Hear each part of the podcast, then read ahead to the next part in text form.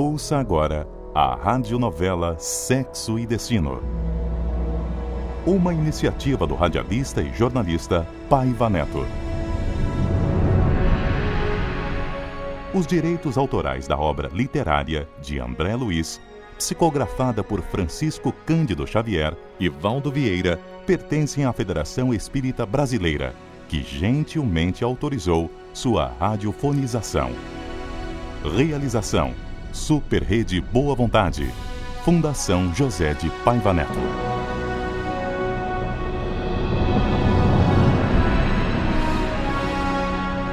No capítulo anterior, depois da discussão e de expulsar seu filho de casa, Nemésio foi ao banco tirar satisfações com Cláudio Nogueira, agredindo-o violentamente. Pela influência espiritual de Marita, Cláudio não reagiu e teve como prêmio ver durante o sono sua filha querida, que se prepara para voltar ao mundo pela lei universal da reencarnação.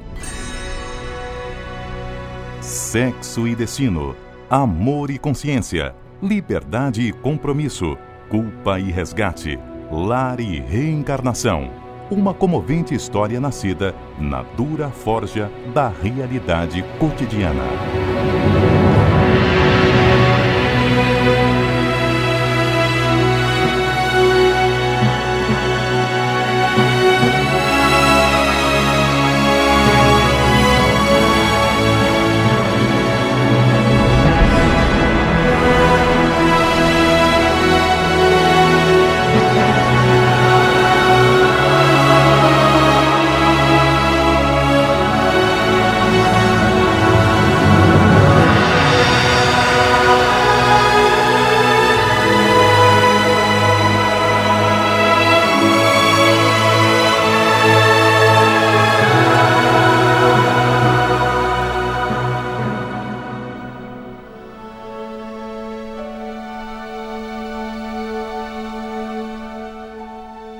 Grande e alegre expectativa dominava o apartamento do Flamengo. Orações pelo espírito que retornava ao mundo misturavam-se aos cuidados naturais que a futura mamãe exigia. Cláudio, para nossa admiração, alternava a leitura em voz alta do Evangelho com livros sobre pediatria, instruindo, orientando a filha, tentando prever todas as possibilidades. O bom humor marcava esses encontros, onde pai, mãe e avô especulavam sobre o sexo do bebê. Gilberto achava que viria um sucessor, menino. Marina ria muito, dizendo-se pronta a receber com o mesmo amor, menino ou menina. Prevalecia quase sempre a convicção do Sr. Nogueira de que o berço novinho em folha seria ocupado por Marita em sua nova existência terrestre. A esperada criança representava no seio daquele grupo familiar um sagrado penhor de reconciliação com a vida.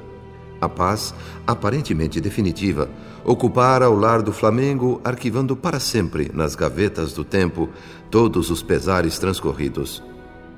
Mas, como raiz enferma que sustenta no solo o tronco florido, o passado mantinha-se perigosamente à espreita, ameaçando a felicidade anunciada. Marina, sem que o médico que a assistia soubesse explicar, começou a se mostrar abatida, ansiosa. Cláudio, muito preocupado, sondou a filha buscando algum motivo oculto para essa perturbação. Não mais resistindo à opressão que eliminava as forças, a jovem entregou ao pai uma carta recém-chegada. Assombrado, o Sr. Nogueira correu ansiosamente os olhos pelas inacreditáveis palavras escritas por Nemésio Torres. Minha sempre adorada Marina. Seis meses de ausência na Europa só fizeram aumentar minha paixão alucinada por você. Confesso ter sido a viagem uma tentativa de fuga, uma maneira desesperada de arrancá-la do meu coração e da minha mente. Não funcionou, felizmente. Seria injusto para nós dois se eu a esquecesse Volto entediado de tudo. Meu único alento é o nosso amor eterno. Não conheci dia mais triste em minha vida do que aquele em que eu soube que você se casara. Saiba, porém, que jamais a verei como Nora. Esse espantalho a quem tenho o desgosto de chamar de filho deverá ser expurgado da sua vida o mais rápido possível. Não pode ser seu marido. Só eu posso. A felicidade completa só será atingida através da nossa união, Marina. Minha querida, minha idolatrada mulher. Se for visitada pela dúvida quanto aos seus reais sentimentos em relação a mim, reviva na lembrança os momentos calorosos das nossas noites na casa de Madame Cressina.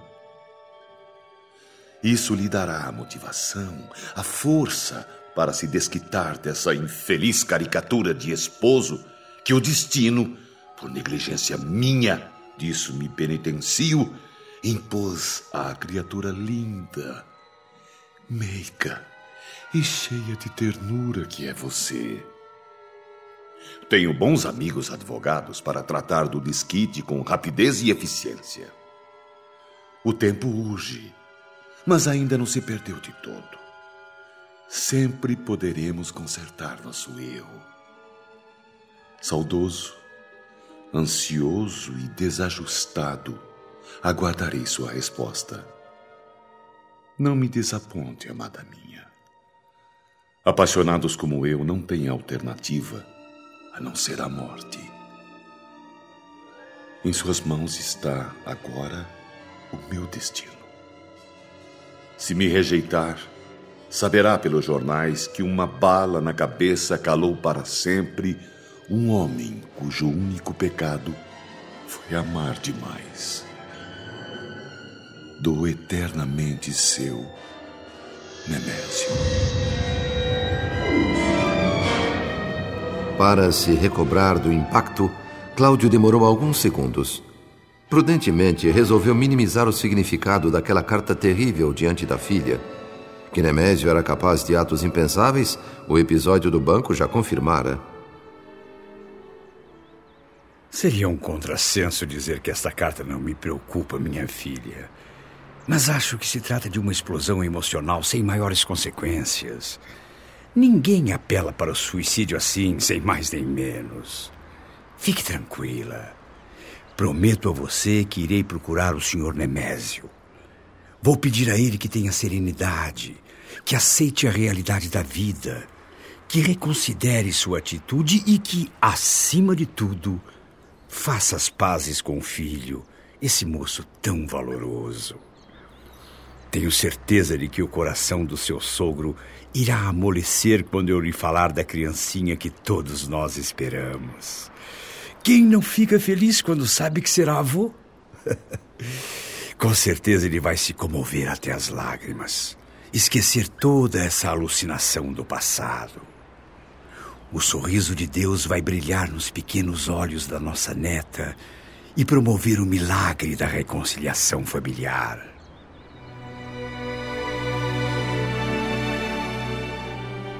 Apaziguada pela segurança demonstrada pelo pai, Marina deixou que a esperança novamente ocupasse o seu coração. Mas Cláudio, por trás da máscara de segurança, preparava-se para a etapa ainda mais complicada do enredo em que a vida o envolvera. A carta desvairada de Nemésio expressava a doentia fixação dele em Marina, mas não falava em Dona Márcia.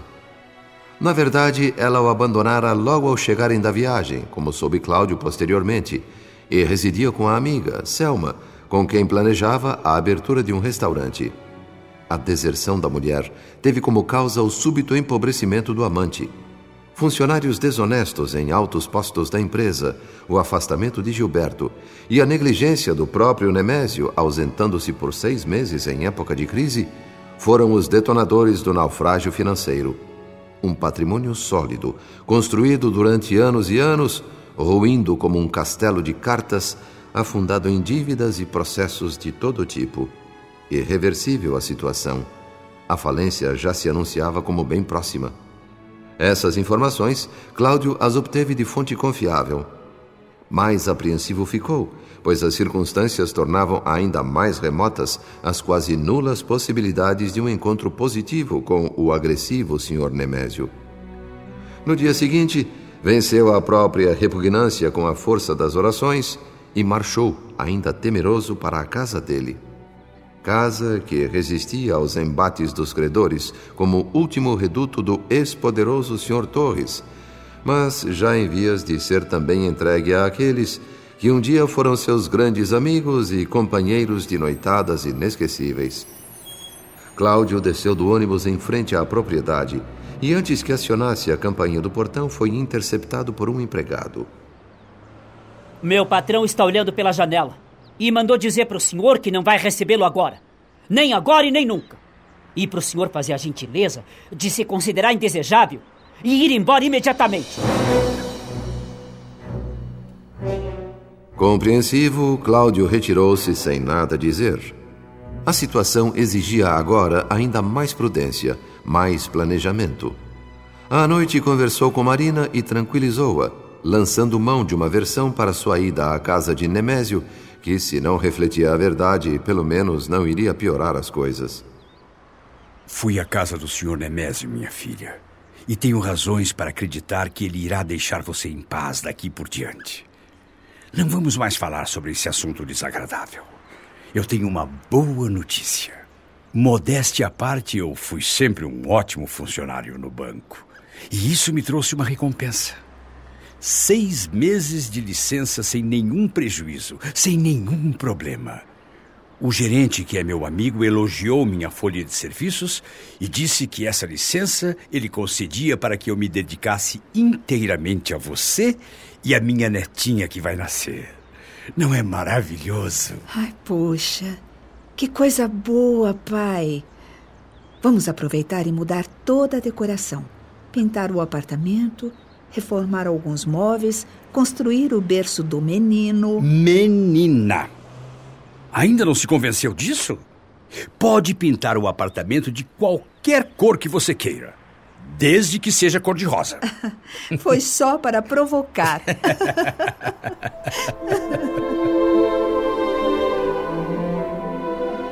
o gerente concedera mesmo seis meses de licença ao Sr. Nogueira.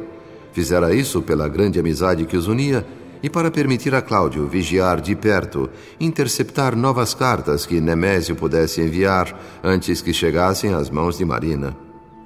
Estando em casa permanentemente, de prontidão, essa tarefa seria mais fácil. Uma relativa calma se estabeleceu no lar dos Nogueira.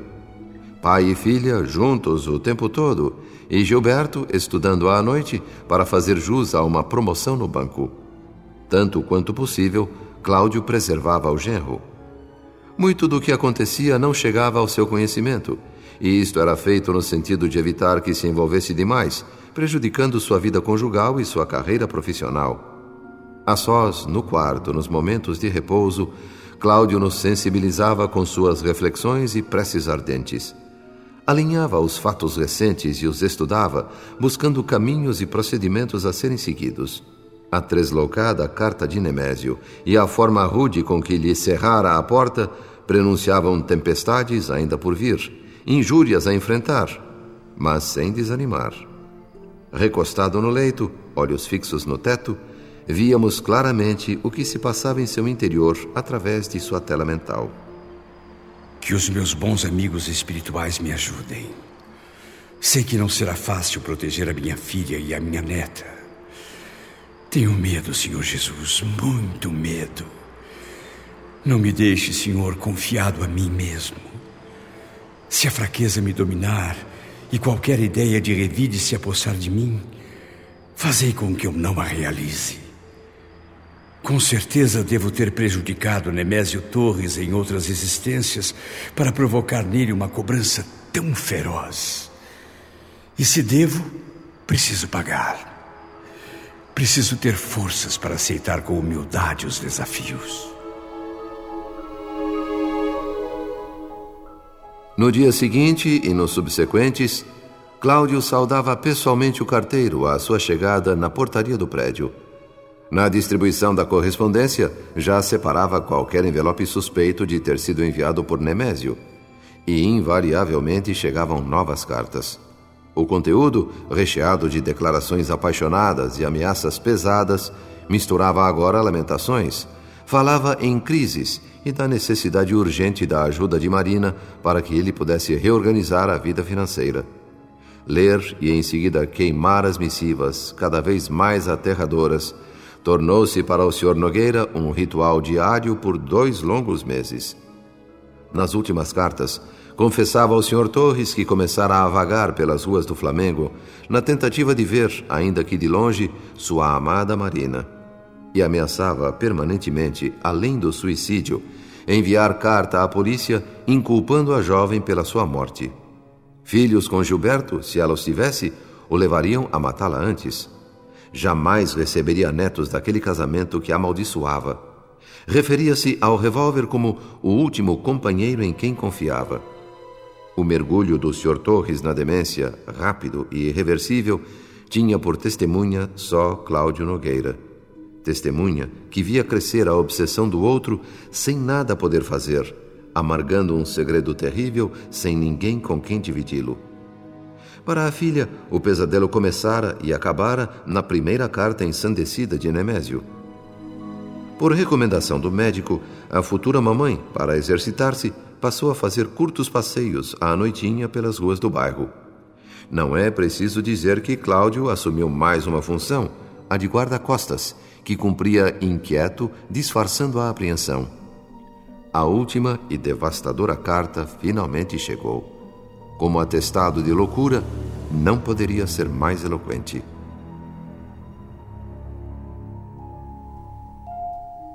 Marina. Como vê, não comecei dizendo adorada Marina. Minha frustração é imensa, bem maior que o amor que sentia por você. O golpe fatal nas minhas mais caras esperanças foi a sua desobediência. Contrariando as minhas ordens, você engravidou daquele mísero verme que só por acidente nasceu como meu filho.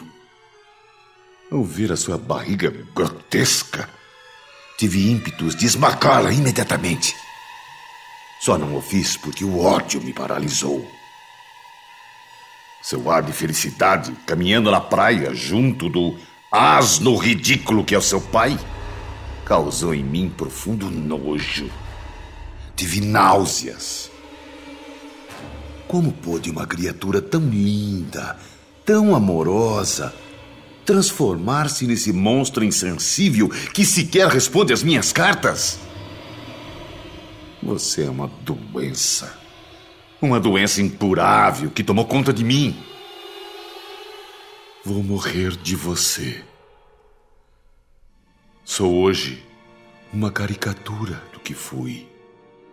Um trapo de homem que se arrasta, enojado da própria paixão que carrega. Mas apesar de completamente falido e abandonado pelos que se diziam amigos, ainda me resta uma bala.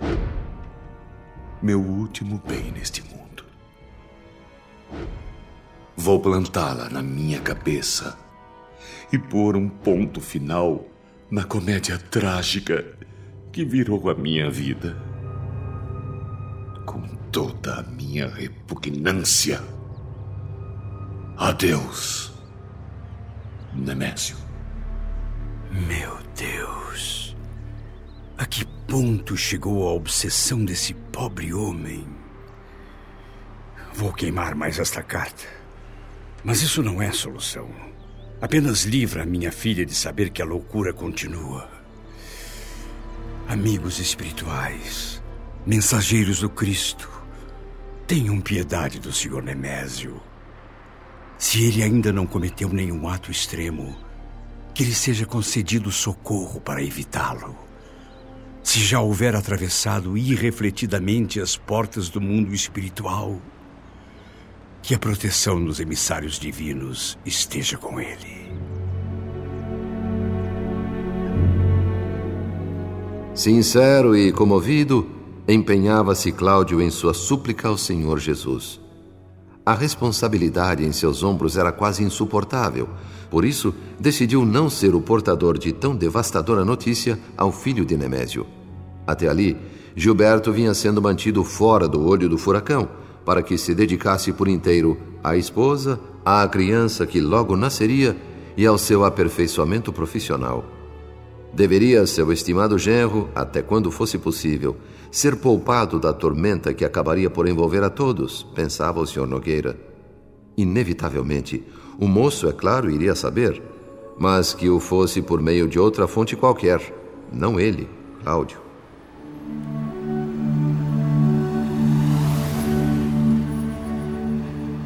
Nem cartas, nem notícias de qualquer tipo. Tudo parecia estranhamente calmo nos dias subsequentes.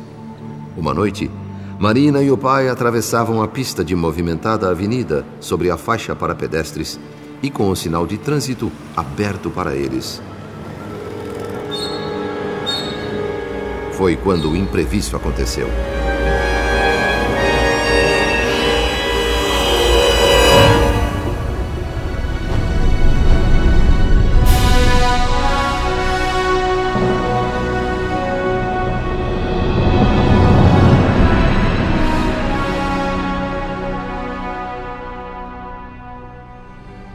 Radionovela Sexo e Destino. Uma iniciativa do radialista e jornalista Paiva Neto. Os direitos autorais da obra literária de André Luiz, psicografada por Francisco Cândido Xavier e Valdo Vieira, pertencem à Federação Espírita Brasileira, que gentilmente autorizou sua radiofonização. Participaram do capítulo de hoje Hélio Vacari, Antônio Moreno, Luiz Carlos de Moraes, Neuza Azevedo e Antônio Carlos Falati. Adaptação para o rádio, Paulo Figueiredo. Técnicos de gravação e montagem, José Newton Tonin e Arthur Fraga Pereira. Sonoplastia, Márcio Brasílio e José Newton Tonin. Técnico de mixagem e masterização, Arthur Fraga Pereira. Supervisão, Marco Dameto. Direção de estúdio e direção geral, Arlete Montenegro. Realização: Super Rede Boa Vontade. Fundação José de Paiva Neto.